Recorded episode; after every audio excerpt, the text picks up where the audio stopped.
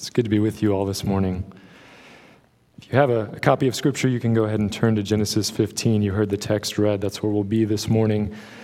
Um, I had the, the privilege this week of hanging out with your pastor a little bit. So Nathan was at High Point for the Charles Simeon Trust, where we get to fill out worksheets and practice uh, teaching and preaching God's Word. And so it was fun to, to get to, to chat and hang out with your pastor a little bit. And so grateful to you for letting him come to that and to be a part of that. Uh, I think it was an encouragement to him and to all the other brothers from, from Texas and from other places to come and, and to think about preaching God's word. And so it's a joy to be with you.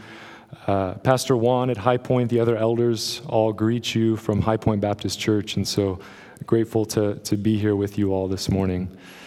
Um, I want to open by thinking about the, the dissonance that we sometimes feel in life between what we've been told and our lived experience. And so we can think about some trivial examples of that. Maybe a restaurant that your friends have hyped up, and you go and you say, This isn't all that it's cracked up to be. I confess that's how I used to feel about Chuy's Tex Mex. And then I realized don't get the enchiladas, get the other stuff, and now I realize okay, it's this is great Tex-Mex. But um, other things like milestones, turning 50 years old, graduating from high school, things like that, where you're told this is a huge milestone, and then you get there and you say, my experience doesn't really bear this out. It feels just like another day, right? Um, maybe being told that the Walt Disney World is the most magical place on earth. Um, which perhaps is not a good example because I think it might actually be the most magical place on earth. My family and I went there in, in 2020, so. Um, but we can also think of more weighty examples of this dissonance that we might experience, right?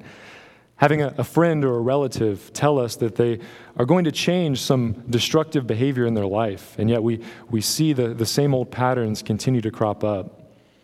Maybe receiving some sort of diagnosis from a doctor, and yet in our lives, we feel the same, like nothing's changed. And yet we've received this report that sits in tension with our lived experience.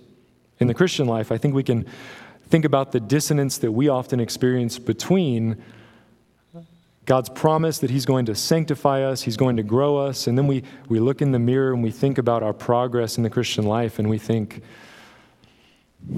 I don't feel that I'm seeing any progress in my Christian life. I'm not growing in holiness the way I expected.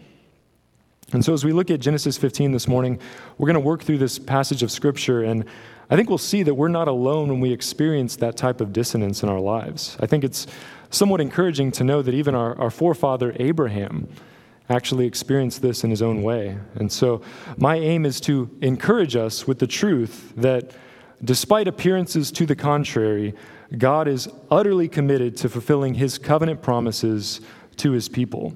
We see that in Abraham's life. His, his appearance, you know, his, what he's experiencing is he's childless, he, he's not in the land of promise. We think about the people that Genesis was first written to, the Israelites, who were on the cusp of the promised land, and they've been delivered from Egypt, and yet they're looking at the nations living in the land and they're thinking, okay, I know God has promised us the land, but how are we going to dispossess these people and, and, take hold of our inheritance? And we can think about even ourselves today under the new covenant, how despite some appearances to the contrary in our own lives, God is faithful and He's utterly committed to fulfilling all of His covenant promises to His people. So we're going to work through Genesis 15 kind of in two parts. Verses 1 through 6, I'm going to call a starry sky. 1 through 6 is a starry sky, and then 7 through 21 is a smoky symbol. So, trying to draw out some of the language from the text. A starry sky and a smoky symbol, those are going to be the, the main uh, sections of our sermon. And so, just a note about those two sections verses 1 through 6 really highlight offspring, descendants. And then verses 7 through 21 really highlight the aspect of land, that God is going to give this land to the people of Israel. So, offspring and land, keep those just in the back of your mind as we work through the text. So, look with me first at a starry sky, starting in verse 1.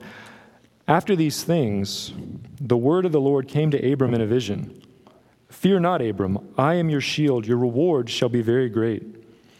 Verse 2 But Abram said, O Lord God, what will you give me? For I continue childless, and the heir of my house is Eliezer of Damascus. And Abram said, Behold, you have given me no offspring, and a member of my household will be my heir.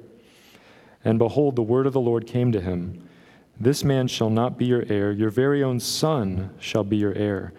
And he brought him outside and said, Look toward heaven, number the stars, if you are able to number them. Then he said to him, So shall your offspring be. And he believed the Lord, and he counted it to him as righteousness. So look with me first at verses, just verse 1, where God gives this assurance to Abram, right? Verse 1 starts after these things. And so I trust you're familiar with the book of Genesis, but we always need to, to think about what is the context of the after these things. I'm sure you're familiar with our, our father Abraham, right? This patriarch of the promises uh, of God's people. But to set the context a little bit, in Genesis 12, God called Abram out of his homeland from Ur of the Chaldeans, and he called him to go to a place that God would show him. And he called him to, to leave behind his family, his kindred, uh, everything that he knew. And he made some amazing promises to Abram, right? He promised in chapter 12, verses 1 through 3, to bless Abraham, to make his name great, to, to make him into a great nation. And then in verse 3, to bless all the families of the earth in Abraham and in his offspring. And so, Abram, what does he do? He sets out, age 75, travels to Canaan, the land of promise. He, he sojourns there with his wife. He takes along his nephew Lot, the son of his brother Haran. And in chapter 12, Abram goes down into Egypt because of a famine, right? But then God brings him out, kind of foreshadowing the Exodus, right? So we see Abram coming out of Egypt with great possessions like Israel's going to do so many hundreds of years later. And then after that, Abram sojourning in the land, but his, his nephew Lot goes east and he settles in Sodom, right? And so we, we see even in chapter 13, okay, this is not a good sign. Lot is, is going down to Sodom. Things are, are not going to go well for him there, right? And so in chapter 14, the, the chapter before our chapter, there's this alliance of Mesopotamian kings, and they, they come against this dip, different group of kings that includes this king of Sodom. And Sodom and the neighboring kingdoms are kind of defeated in battle, and Lot is kind of caught up in this skirmish, and he's taken off as a, a prisoner of war, as it were.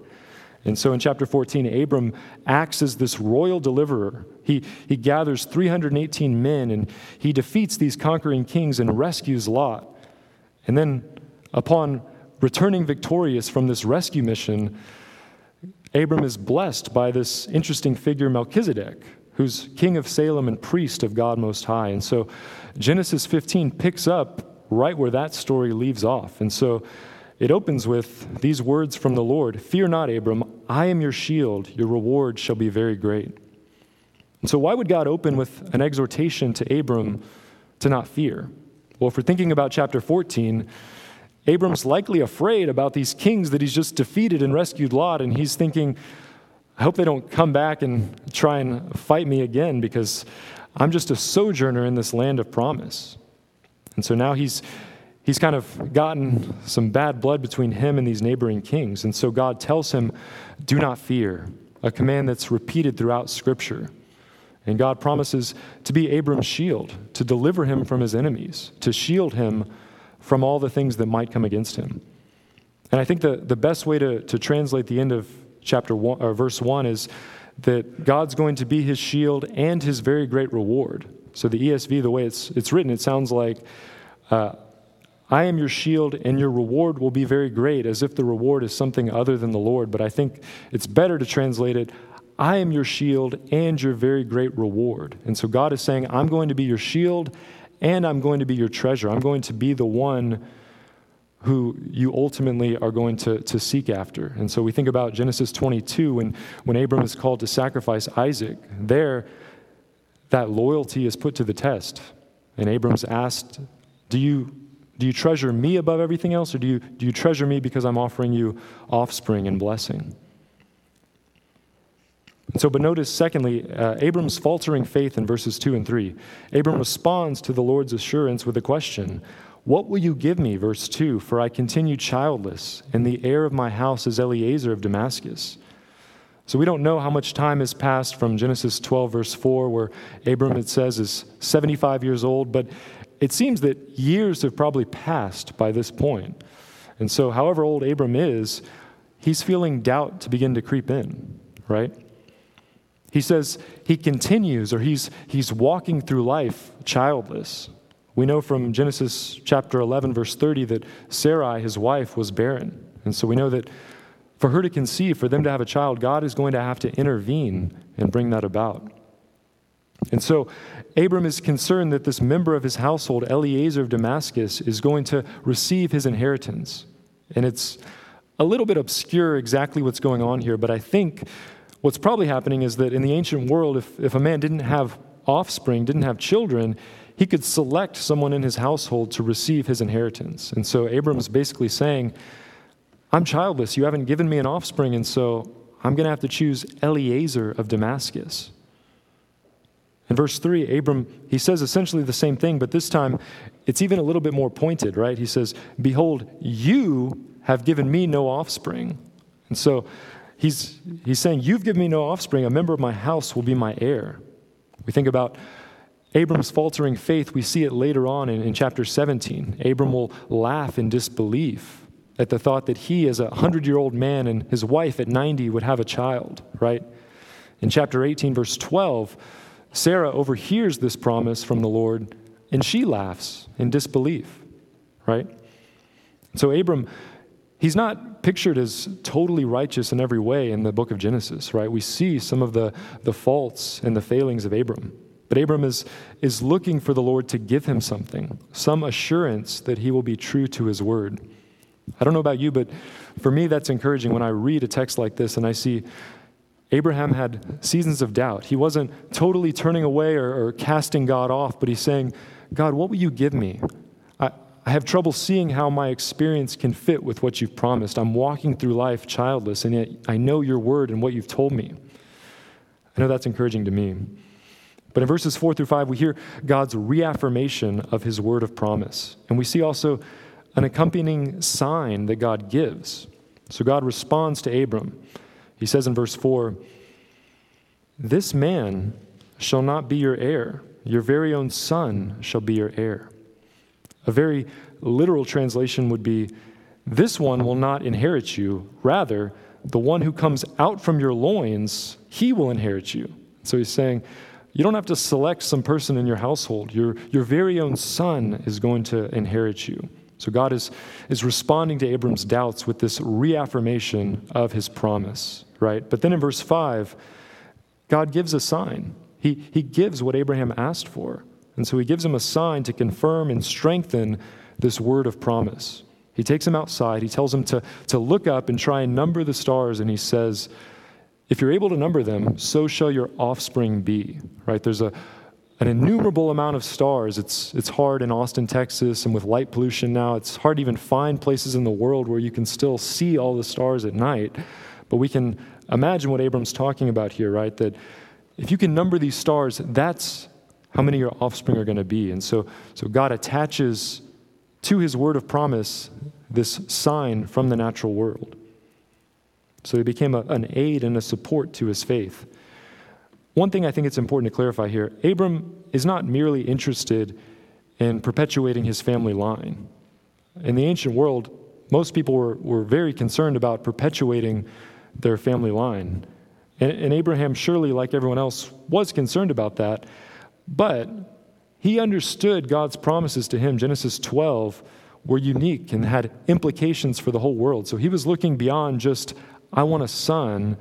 He was seeing that the promises God made to me they, they point back to Genesis, to the promise that in Genesis 3.15, God was going to, to crush the head of the serpent by an offspring of the woman. And we learn in Genesis 12 that offspring of the woman is going to come from an offspring of Abram. And so Abram is, is hearing this promise and realizing, wow, this is, this is big. This is not just me and my little family.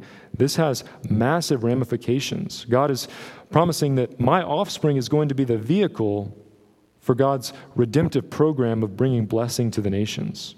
When we think about the unfolding story of Genesis, we see that Abram and his children would have known that his line would produce the offspring of Genesis 3:15. Later on in the Bible, in 2 Samuel 7, David is promised an eternal kingdom and descendants on his throne. And again, just like Abram, David is not just concerned with more kings on his throne, the way that all kings would like to have a child so that their kingdom persists. But David understands this is more grand than just my little nation in this little strip of land in Palestine. God is making massive promises to me. And David says in, in verse 19 of 2 Samuel 7 this is instruction, this is Torah, this is, this is teaching for all of humanity. That's what it says in verse 19. And so Abram and David both knew that God's promises had, had cosmic significances. They, they had more than just uh, Abram's offspring or David's offspring, they had, they had significance for God's redemptive program in the world. And so now we see in verse 6 how does Abram respond when God gives him this promise and gives him this sign? This is really the, the apex of this first section. Abram has heard the word of promise, he's looked into the starry sky, and now, verse 6 is his response. It says in just a few short words, and he, Abram, believed the Lord and he, that is God, counted it to him as righteousness. So Abram believed the, the Lord and his word, right? He, he trusted, he affirmed, he, he considered that the Lord was faithful and able and reliable to do what he said he would do. And notice what comes next. When Abram believes the Lord, the Lord counts it or reckons that belief to him as righteousness. And that's different than Abram earning righteousness, right? Righteousness refers to right behavior in line with God's will and God's law. And so when, when God reckons Abram righteous by faith, it means that he's counting that faith as righteousness for Abram. So what's going on here? When we think about the New Testament, this, this verse becomes very important, especially for the Apostle Paul. And so uh, I'll, I'll turn to Romans 4 real quick and read for you just a few verses from Romans chapter 4, starting in verse 1. The Apostle Paul, writing, says this What then shall we say was gained by Abraham, our forefather, according to the flesh? For if Abram was justified by works, he has something to boast about, but not before God. For what does the scripture say? Abraham believed God, and it was counted to him as righteousness. Our text, Genesis 15 6. Now, Paul says, To the one who works, his wages are not counted as a gift, but as his due. And to the one who does not work, but believes in him who justifies the ungodly, his faith is counted as righteousness, just as David also speaks of the blessing of the one to whom God counts righteousness apart from works. And then he quotes David in, in Psalm 32. And so we see here, Paul's point is that being justified, being declared righteous in God's sight, can only come to ungodly sinners through faith. Righteousness can only come as a gift when it's counted or reckoned to us through faith. This is a, an entirely different principle than law keeping, right? For the one who, who does, he'll be judged according to his obedience to the law. But to the one who, who believes that God can justify even the ungodly, that faith is reckoned to him as righteousness. And because of our sin, because of our inability to keep God's law, we need some other way of acceptance with God apart from law keeping, right? Even if from this point forward I kept the law perfectly for the rest of my life, I would still stand under God's just judgment for the 31 years I've lived so far, right? And so Paul wants us to know just as Abraham was reckoned righteous, and, and Paul makes a big deal in verses 9 through 12 of chapter 4 of the fact that he was reckoned righteous before he was circumcised.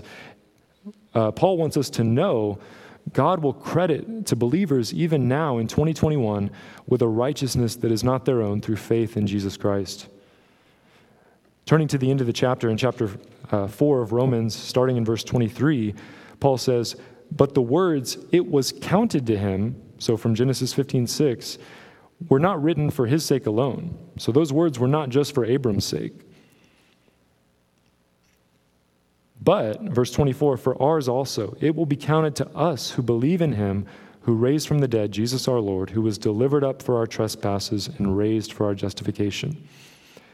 When we believe in the gospel, when we believe God's gracious offer of salvation and forgiveness in and through Christ, God counts us righteous in his sight.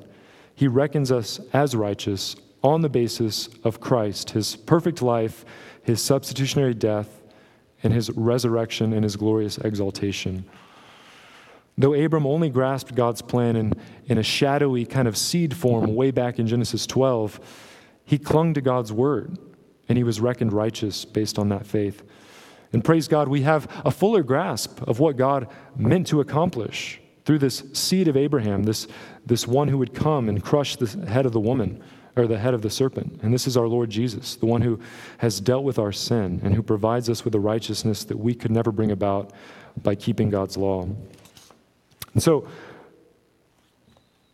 turning back to the, the text of Genesis, that takes us through the, the first part, verses 1 through 6, but now we're going to move more quickly through, through the, the latter half of Genesis 15, and we'll look, secondly, at a smoky symbol, verses 7 through 21. So we're going to look at this kind of weird ceremony that takes place in the second half of Genesis 15. So look at verses 7 through 11. We'll look at the preparations for the covenant ceremony.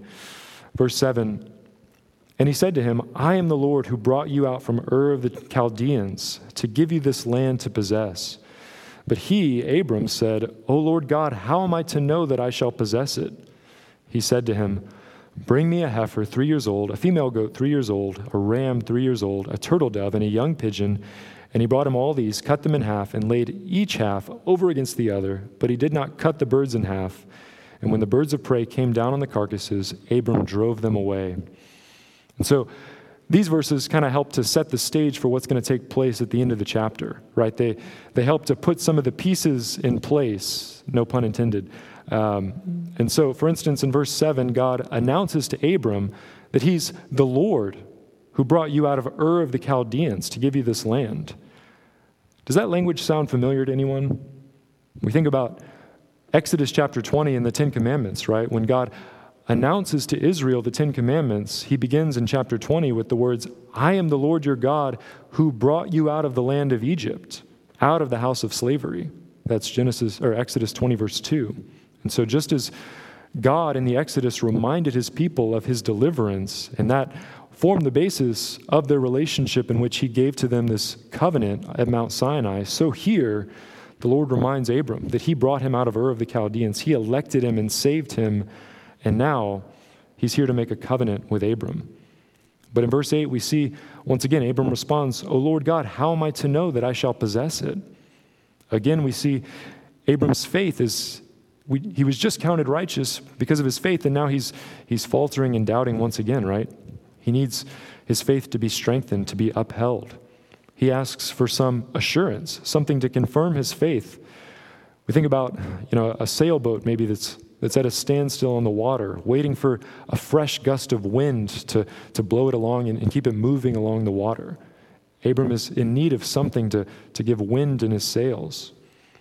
And it's interesting we just read this glorious statement in verse 6. And whenever Abram speaks in chapter 15, his words appear kind of tinged with doubt. But whenever he acts, like in verse 6, when he believes God's promise, or here in verses 10 through 12, when he, he goes and does what the Lord requires, Abraham's actions demonstrate faith. And so there's this interesting kind of contrast where his words seem to suggest some doubt, but his, his actions demonstrate the genuineness of his faith. And I think this is helpful for us, right? Even when doubt and fear creeps into our lives, we can still put one foot forward in front of the other, right? We can still move forward in obedience, even in the midst of, of doubts, even in the midst of circumstances that seem contrary to what we know about God and his promises. So God's response in verse 9, it's, it's interesting. He instructs Abram to, to bring several animals a heifer, a female goat, a ram.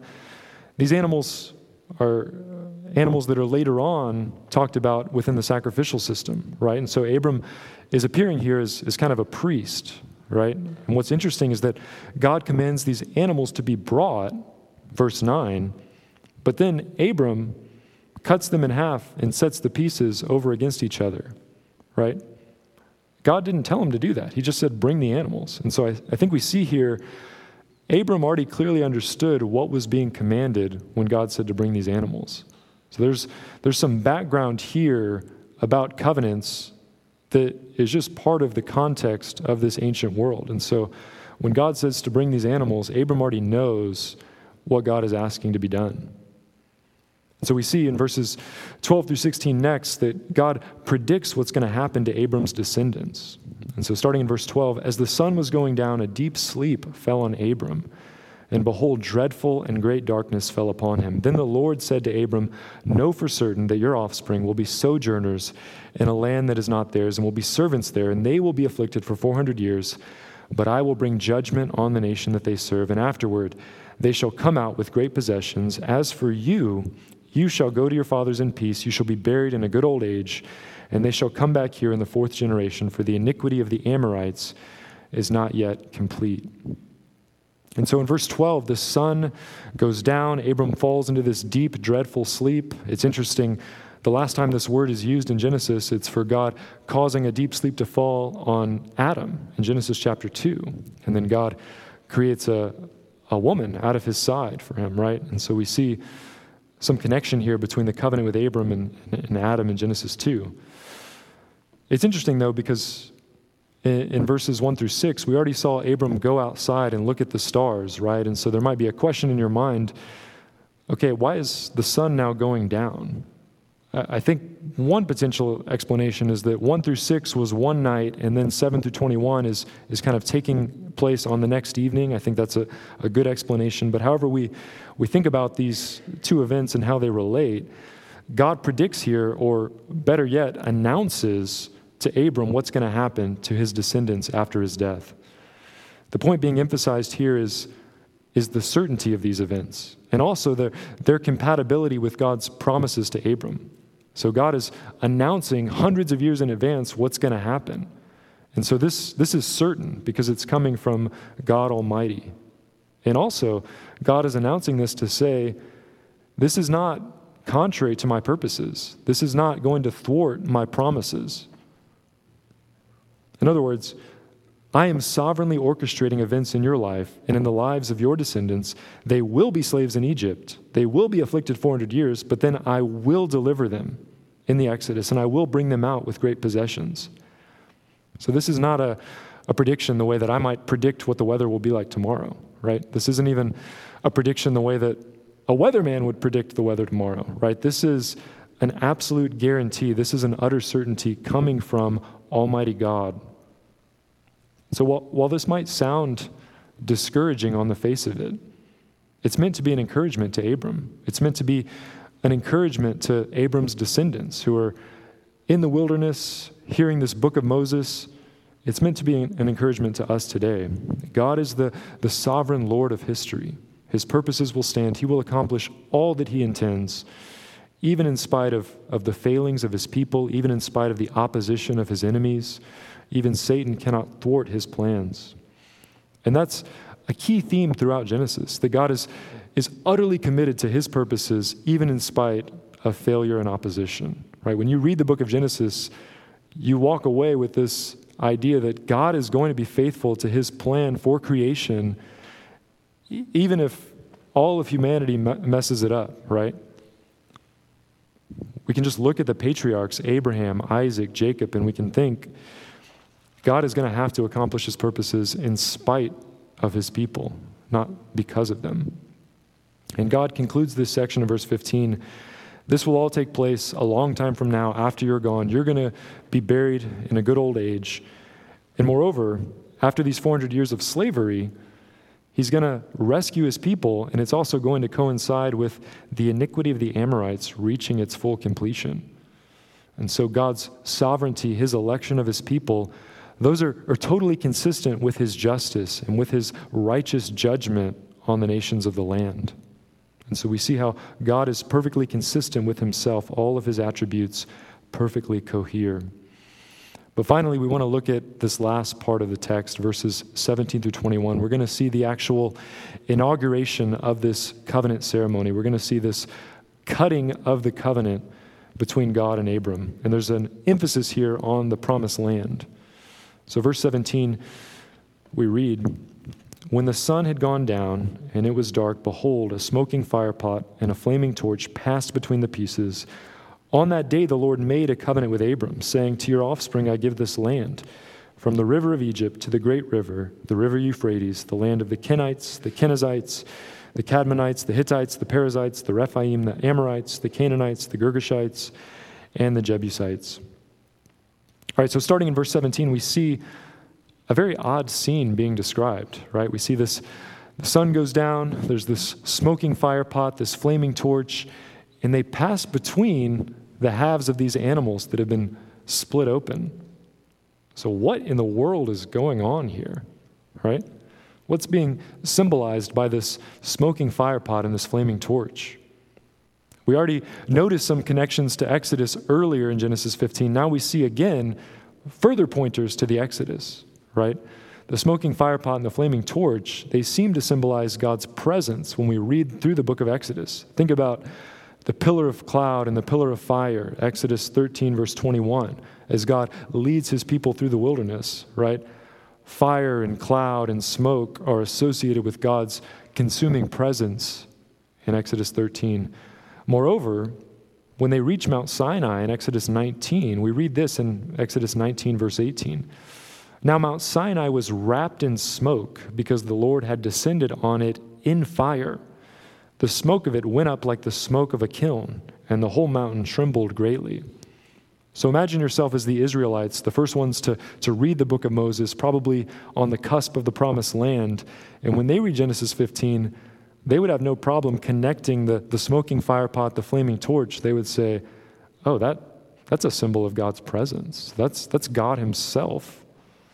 So God Himself is, is passing through the pieces. In verse 18, it makes it crystal clear that this, this odd ceremony is officially inaugurating or cutting the covenant between God and Abram. But what's being communicated as God symbolically passes through the pieces of these dead animals? The text itself doesn't say, right? It just describes the events that happen. And so if we're to interpret it correctly, we have to, to provide the meaning. We have to think about, okay, what, what's actually going on here? And we know, not only from historical sources, but also from later scripture, what's implied here. And in the, in the ancient world, when two parties would enter into a covenant, they would often split the animals in half, and both parties of this agreement would walk through the, the, uh, the, the, halves of the animals. And this would be to, to signal to all the witnesses, to everyone present, if I don't uphold the obligations of this covenant, let what happened to these animals happen to me. And so the point is, God, uh, you know, it could be covenants between people, between, you know, people just doing business in the ancient world, and they would say, let the curses of the covenant fall on me if I don't fulfill my obligations. And so that's essentially what God is doing here. We could call this an oath of malediction, which is just a fancy way of saying the person is calling for a maledictory oath, a curse to lay on their head if they f- fail to fulfill the terms. Jeremiah 34 provides biblical support for interpreting Genesis 15 this way. Jeremiah in chapter 34, he describes a situation in the days of King Zedekiah when the leaders and the people of Israel had, had made this covenant, and it was a covenant to actually release some slaves, and then they had, they had reneged and gone back on that agreement. And so in chapter 34, God says this in verses 18 and 19 And the men who transgressed my covenant and did not keep the terms of the covenant that they made before me, I will make them like the calf that they cut into and passed between its parts. The officials of Judah, the officials of Jerusalem, the eunuchs, the priests, and all the people of the land who passed between the parts of the calf. And so you hear there, the people failed to uphold the covenant. And so God is, is saying, I'm going to, to make them like these pieces that they've passed between. And so notice what's happening here in Genesis 15. God, symbolically, as the the fire pot and the torch is, is the only party of the covenant who passes through these pieces, right? Abraham can't pass through. He's in a deep and dreadful sleep, right? He's, he's witnessing all this in a vision. And so God is, in essence, saying to Abram and to his descendants, My commitment to my promises to you is so certain that I call down a curse on myself if I don't complete my side of the agreement. This covenant is is, in one sense, unconditional, it's unilateral. I'm going to see it through, and no amount of human failure is going to stop me from fulfilling my promises to you. God is making an unconditional commitment. Even in spite of Abram's sin, even in spite of the rebellion of the sins of Abraham's descendants after him.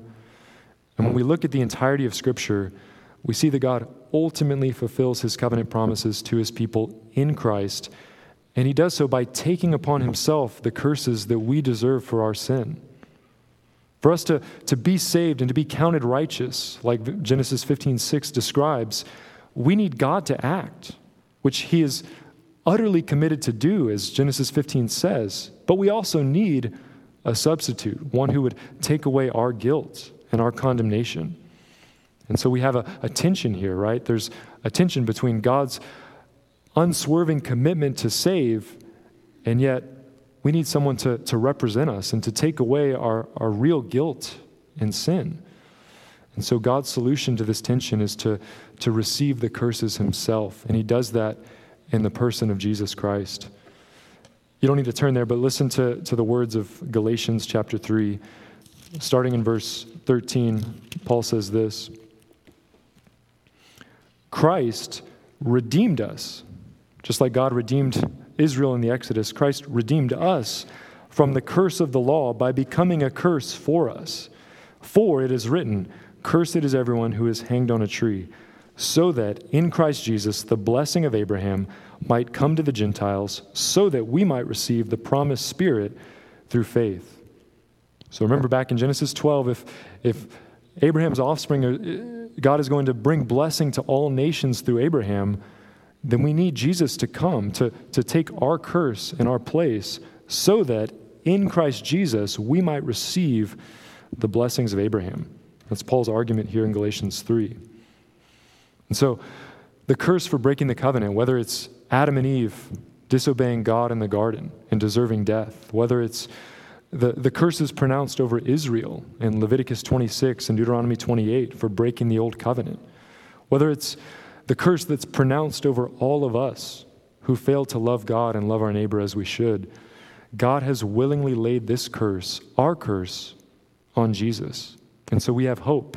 God is utterly committed to his purposes in and through Christ.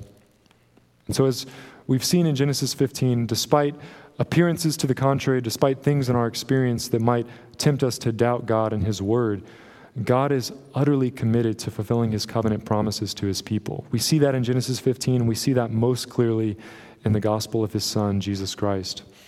And so we've looked at Genesis in two parts a starry sky and a smoking symbol. But now I want to close here with this. What are some of the circumstances in your life that seem to cast doubt on God's word of promise to you? In what ways are you tempted to believe that God is for you in Christ? Perhaps you notice remaining sin in your life and you're tempted to, to doubt your salvation. Maybe you, you look around and you say, I know God has, has promised that the, the work He's begun, He's going to bring to completion, but I keep struggling and failing in the same sins. And no doubt we should examine ourselves. But maybe the, the suffering of this present evil age, the hardships, the anxieties of life, have clouded your vision so you, you can no longer see God and His promises. They seem far off and remote, and your circumstances, your suffering is weighing you down.